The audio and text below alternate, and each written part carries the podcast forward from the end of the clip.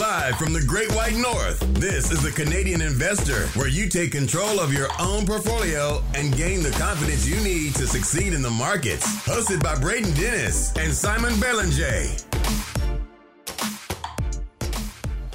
Hello, everyone, and welcome back to The Canadian Investor. I'm Braden Dennis, and I'm joined by Simon Belanger. And today we're going to do something really fun that we hope to do every single quarter, which is pitch a particular stock to each other and then allow each other to give each other feedback on if they like the idea, if you think it's a crap idea, fully allowed to roast each other, and give our thoughts on and insights on what the kinds of things that we're thinking about when we're picking individual stocks. So how's it going, Simon? I'm doing well. I think we talked a bit about my upcoming move, so it's been a bit of a crazy week, but I was able to look into the companies that we'll be talking today, and also we'll look at Canada Goose as well a bit later on, and of course our tip of the day. Nice, yeah. So I am recording with a brand new mic. We're making this stuff real professional now. I probably have all the settings wrong, but that's okay. And we're going to kick it off. So, Simon, I'm going to let you go first because I can't wait to roast you and then maybe come around full circle, because after I look at this growth, it is pretty impressive. Go ahead. Oh, yeah. So the company I selected is a company I started a position in about a month and a half ago, if I remember correctly. So some of you might be familiar with It's Etsy. So ETSY, the ticker is ETSY as well, so easy to remember. So if you're not familiar with it, Etsy is a marketplace where sellers will go and sell craft goods. So they'll usually take a percentage of each transaction. It's a very niche market. It's a pretty small company overall, so a market cap of $6 billion compared to, for example, larger marketplaces like Amazon, for example, who has, I think, over... Are they $1 trillion now? Something like that market cap. Yeah. So there's a lot of things I do like about Etsy. It's probably bit different of the companies that we've talked about so far. So it's definitely a growth company. They are profitable. They have good profit margins as well. They are quite expensive on traditional metrics, but they do have a very good stronghold on that niche market. Even so, that Amazon a few years ago started to wanted to compete against them and start something that was more focused on crafts good, and it didn't work very well. And Etsy is actually still thriving in an Amazon world, which is pretty impressive because, as we all know, Amazon has been has been crushing a lot of companies because they're just increasing their market share when it comes to retail. So Etsy has actually been doing very well. They recently purchased Reverb. So Reverb is a company that specializes in selling new and used music gear. So they bought that for $275 million in cash last summer. They're still... it's under their umbrella, but they're still letting it operate on its own. And it goes very well with their business being a bit more niche specific markets. So I think they're actually going to incorporate that very well in their business. So Braden, I'll give you a chance to talk a bit about it or ask me some questions, and then we can look at the financials a bit more for them. Sure. So my God, this company is expensive at 60 times earnings, but we already know that. They have posted impressive over 30% top line growth. My question for you is, how are their margins so high if it's a marketplace? And this is coming from someone who doesn't even really understand Etsy, because just based on their products, I would probably not be, their target market. However, how are they posting these gross margins of like close to 70% when it's a marketplace? Do you have any insight on that? Yeah, I'm not sure. If I were to just kind of venture in it, I would assume that they have some pretty stable expenses overall. Obviously, they'll increase, but I think their expenses won't increase as quickly as their revenue as a percentage. So that's always a good thing to see. So that would be my best guess. I did start a very small position in them just because I was familiar with the company, and it's part, I think I'm not sure if we discussed this on the podcast, but I tend to keep most of my holdings in very solid blue chip dividend paying companies. But I do keep a little like 10-15% in like my fund portfolio, which I invest in companies that are higher growth. Probably the metrics aren't as attractive as some of the companies we've talked about. So that would be my best guess. I know a few years ago they increased the fees a little bit. So that did increase the margins as well. And they're doing pretty well overall. They don't have, if I remember correctly, they don't have a lot of debt. So they look really good from that perspective. They also are pumping a lot of free cash flow and growing very quickly. So, and what I really love about them is that they are Amazon resilient, at least this far. Yeah, that's a good point, because that would be my next question is who is their competition? I think they operate in a really interesting niche with these craft goods, the types of things you'll see on Pinterest, perhaps. And you're right, they are pumping out a lot of free cash flow. They're trading at, I say only, laughable only, 42 times enterprise value to free cash flow, which is not crazy considering, you know, the free cash flow growth, top line growth, and the other kind of hot stocks like this one. However, they have pulled off like 30% from their high back in, was it 2018 or 2017? I didn't realize that this company IPO'd like back in 2016. I thought they were like a 2018, 2019 IPO. So it shows you how much I know about this company. But I mean, yeah, I mean, I think they do have a lot of potential and they have a really interesting niche. Yeah, so in terms of competition, obviously Amazon would be one player. eBay would also be another player that would be competition against them. I would say to some extent Shopify as well too. Those are probably the three biggest things in terms of competition. But again, everything's showing that even though Amazon and Shopify, eBay's kind of stagnant a little bit, but those two are been growing really rapidly. Even despite that, Etsy has been doing really well. In terms of the pullback, I think it was really due to their recent earnings where they came in slightly below expectation, but still really good growth. And like we've said it before, growth companies, that's what you're kind of dealing with. If the company doesn't oftentimes at least meet or exceed expectation, even if they're doing super well, you'll usually see a pullback in the stock. Yeah, that makes sense. So I find it very interesting as well that they're providing a service that makes it really easy for people to sell their products on an open marketplace, kind of similarly to a Shopify, because it says here on their company profile, Etsy Payments is big for them, which is the payment processing service. And then promoting listings is another source of revenue, which is advertising that allows sellers to pay for prominent real estate on the site, essentially. And then providing all the shipping and logistics for the marketplace users, similar to a Shopify. So you're seeing those kind of out-of-the-box, really easy solutions for small business do really well. Like Shopify's about to hit $600 Canadian. So, I mean, those companies are doing extremely well. I think, I mean, that one's pumped to the moon, their share price. But I don't hate this one as much as I thought I was going to. Okay, yeah. So I think that's kind of a good overview for Etsy. So what's your pick, Braden? I am going to be super boring, and I'm going to talk about a Canadian core holding. If you're Canadian and you don't own this stock, what are you doing? It is Brookfield Asset Management, ticker BAM.A.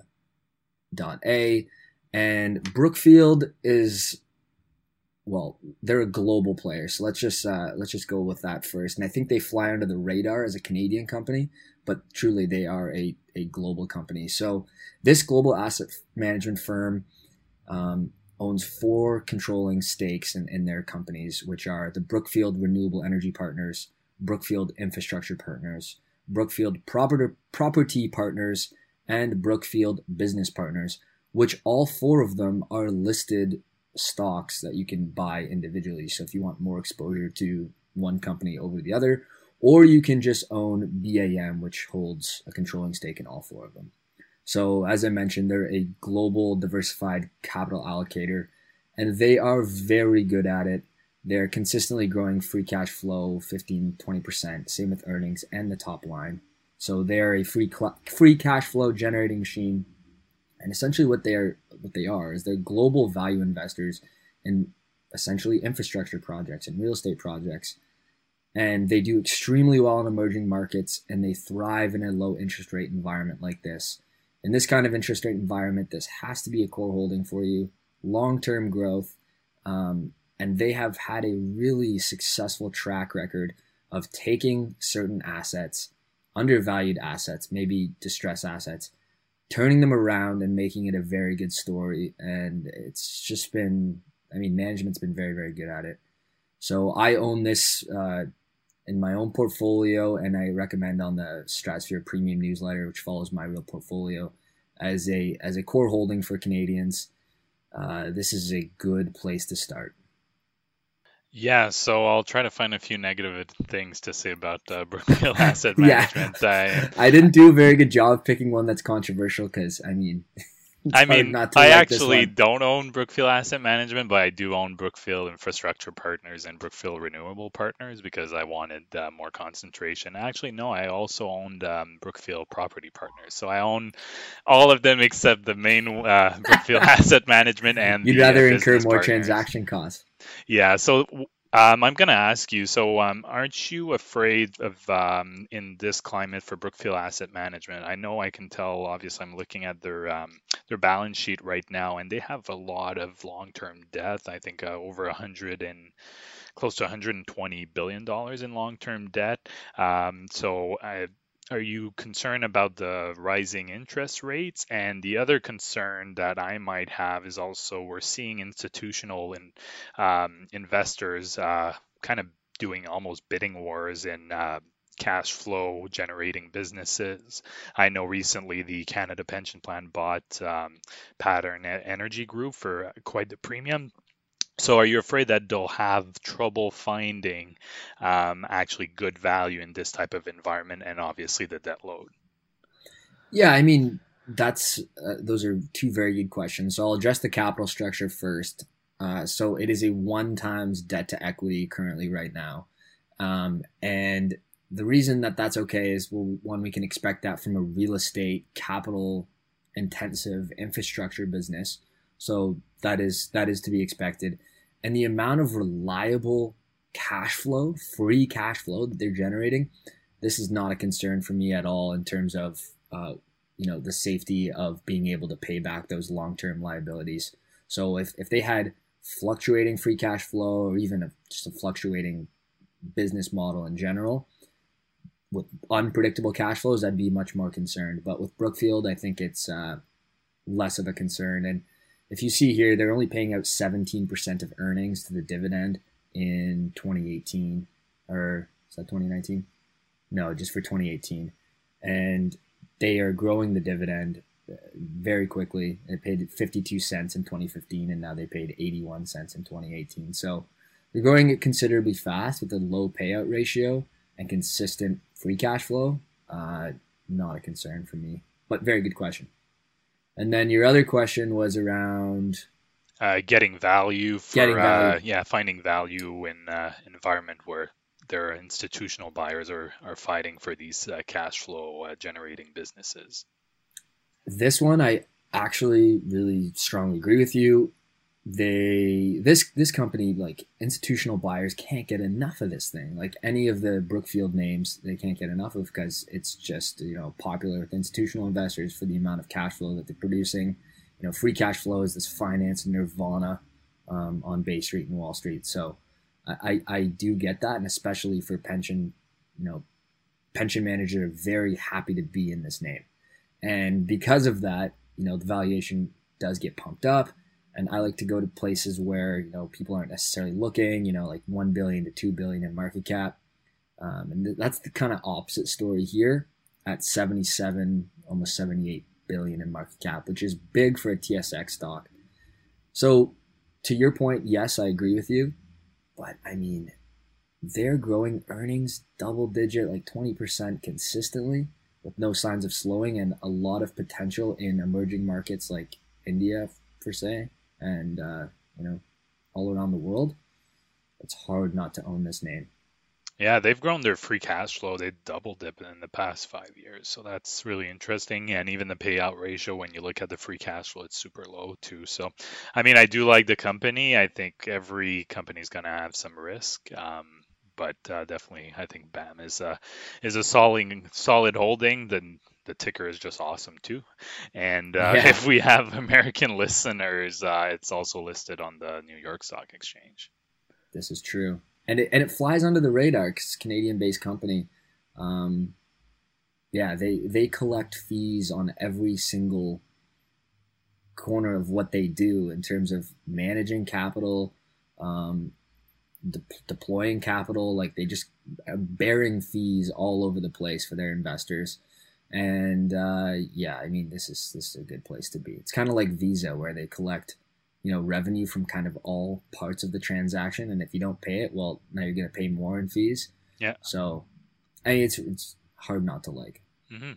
Okay, so I think that's good for our two companies. So the next one we'll be talking about is Canada Goose. So we had requests to talk about that company. I can get started on Canada Goose. So while I was disassembling some IKEA furniture, I was listening to their most recent conference call. So I heard a few interesting things over there. Overall, they're doing quite well in their revenue. If we look at the since they've been public, they've actually been increasing at a quite nice clip. There are a few things that I did notice. I know their inventory is actually going up a little bit in terms of what they have on hand. Management was saying that they are fine with that it actually allows them to fulfill orders a bit quicker. They also have been saying that their direct-to-consumer sales have been increasing. So when the company, for example, you go on their website and you purchase directly from them instead of going, for example, to Nordstrom, and purchasing to Nordstrom. So it's always good to see that because the margins are higher for those type of sales. They said they've also been doing pretty well in China, even in Hong Kong, where there's been some challenges, obviously, with the political climate over there.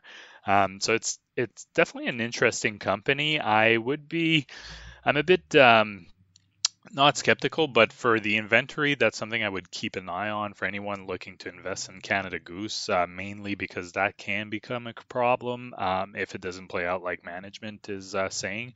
They do have a lot of pricing power right now, but if you have too much inventory and you need to start discounting, that will become a problem. I haven't seen that myself personally, going to Nordstrom or stores like that, but it is something that could happen. So, yeah, what about you, Braden? Yeah, I think for them, what they have to do is not discount anything and take the Lululemon approach of only selling on their locations or their website and keeping it as a premium product and keep those margins, as they are over 60% gross margins right now. And they're doing something very interesting. I was at the mall the other day. People were lined up outside to go into the store, and apparently the store has no inventory. Really? I didn't go in. So I was looking it up, and they're doing this pilot with, they have stores with no inventory. It's like, well, that's kind of crazy. So they're taking a Tesla approach where you literally get cash up front and then just deliver it later. Very interesting. I don't know how that pilot is doing, but it looks like they're trying to innovate in the space. I think they have to take the premium model of what, what they currently have. Their jackets are like $600. Yeah, if not more, I think. If not more, yeah. It's probably the cheapest one. And they're doing really well in Asia. The brand is really strong. When they IPO'd, it was kind of like, whoa, this is really expensive. But now you're like, okay, this massive pullback, trading at 34 times earnings. It's a massive pullback due to, using fur for their product. A lot of people are against that. So they're seeing how they can battle from that, and it's taking a huge hit on their stock. And now at 34 times earnings for 40% revenue growth and 40% earnings growth, I mean, that's pretty attractive. Yeah, exactly. So, I mean, there's a lot of things to like about them. I would probably just use a wait and see approach. Just keep an eye on some of the things we've mentioned. They are doing pretty well too from a cash flow standpoint. So they have free cash flow, but definitely, yeah, it's a premium model. That's something I would definitely keep an eye on. I love things that are companies that have really strong brands and pricing power. But again, that can shift pretty quickly.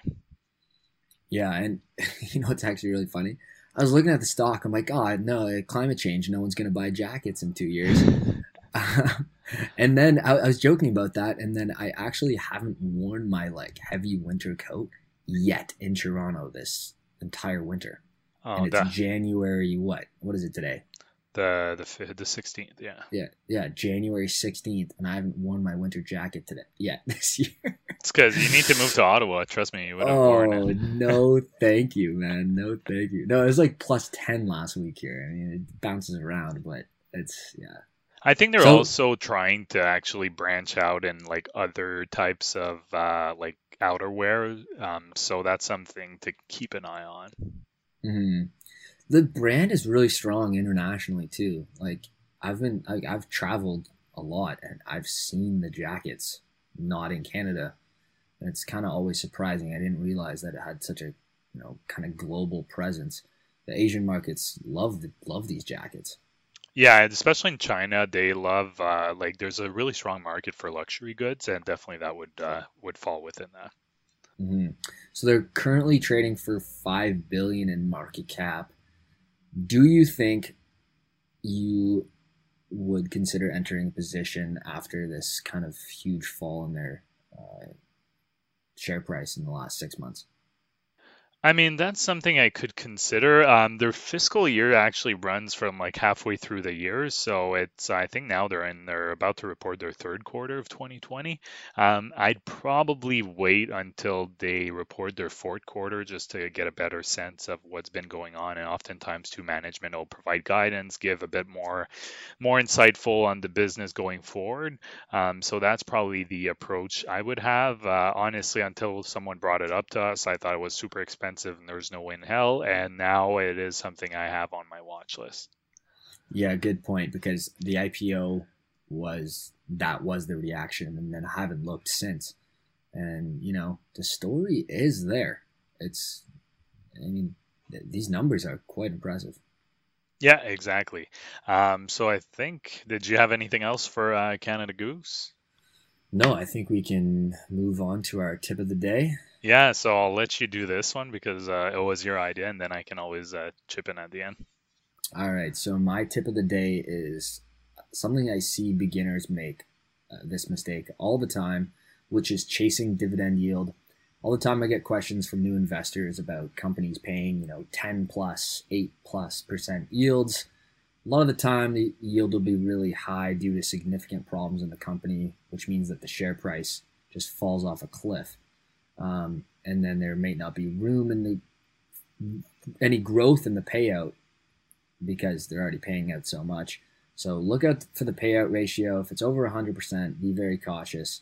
And if it's a company that's not growing at all, you're going to typically find higher yields, but just... if you're a long-term investor, is that where you want to be?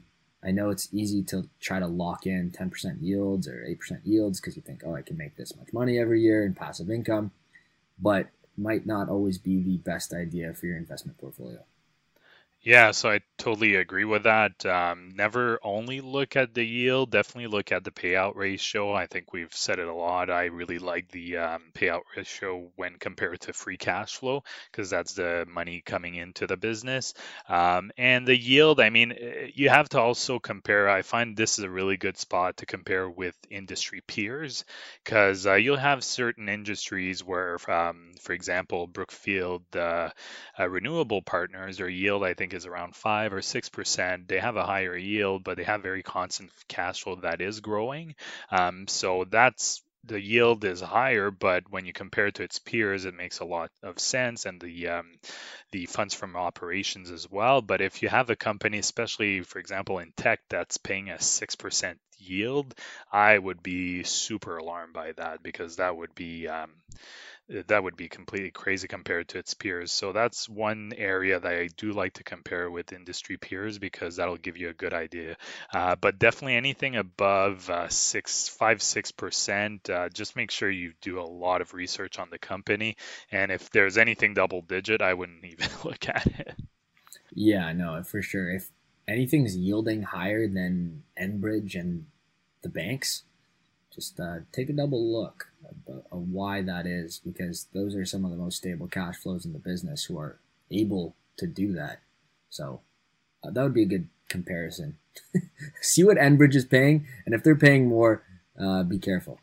Yeah, exactly. I think what wasn't GameStop that had like at some point a 15% yield or something like that? If I hear GameStop one more time on this podcast, they're so easy to make fun of. Yeah, no, they were paying at like 15% or something crazy because the share price fell off a cliff. Yeah, another one that had a crazy high yield and then resulted in a dividend cut, people can look that up, is Corus Entertainment. It's trading on the TSX. So that one, at some point, I was doing a screen and came up, and I think maybe less than 6 months after that, they cut the dividend in like 2/3 or 3/4. So yeah, usually a high yield means that the stock has gone down. They've kept their payout the same, but there's oftentimes a good reason why the stock has gone down and shot up the yield. That's a good example. I was looking at different airlines, and I've always spoke about how I thought Air Canada was extremely undervalued back in 2017 at like $4.5 billion in market cap. It trades for almost 15 today. And he's like, no, I'm going to go into Corus. And I was like, I just look up Corus, and it had an 8.5% yield. It's like, whoa, that's an instant red flag. Like, why is this airline paying that much? So yeah, cut the dividend. It wasn't safe. Boom. Well, stopped. Corus is not an airline. Corus is. Sorry. Yeah. Yeah, no, it's they own like Global and all that, so they got spin off by Shaw Communications. Sorry, not Corus. What is the aviation or something? I think there's another airline that was in the same situation. Okay, well there you go. Any two of the Corus is a good example for people. I think I know which one you're talking about. Unless I'm just like this again. This was years ago. Unless I'm mixing two stories up, which would also be hilarious. But that is a good example. Yeah. I love how we were talking about different companies. Potentially, yeah. There is a Corus airline, though, no? I'm pretty sure there is, yeah. For the sake of the podcast, just agree with me at this point. Yeah, exactly. We can probably come back on in next episode and give some clarification. Yeah, exactly. We have to address this next time. Okay. All right, guys. Thank you so much for listening to this week's episode. As always, check out GetStockMarket.com. I actually revamped it this week and have a live stock screener you can use right on the website now. So I think it's a really cool tool. This is a good place to start for looking for, high quality growth dividend stocks that are not extremely overvalued. This is a good place to start. Thank you for listening. The Canadian Investor is not to be taken as investment advice. Braden or Simon may own securities mentioned on this podcast. Always make sure to do your own research and due diligence before making investment decisions. Thanks for listening to this episode of The Canadian Investor. To get a list of the top Canadian dividend stocks right now and other valuable investing resources, go to GetStockMarket.com.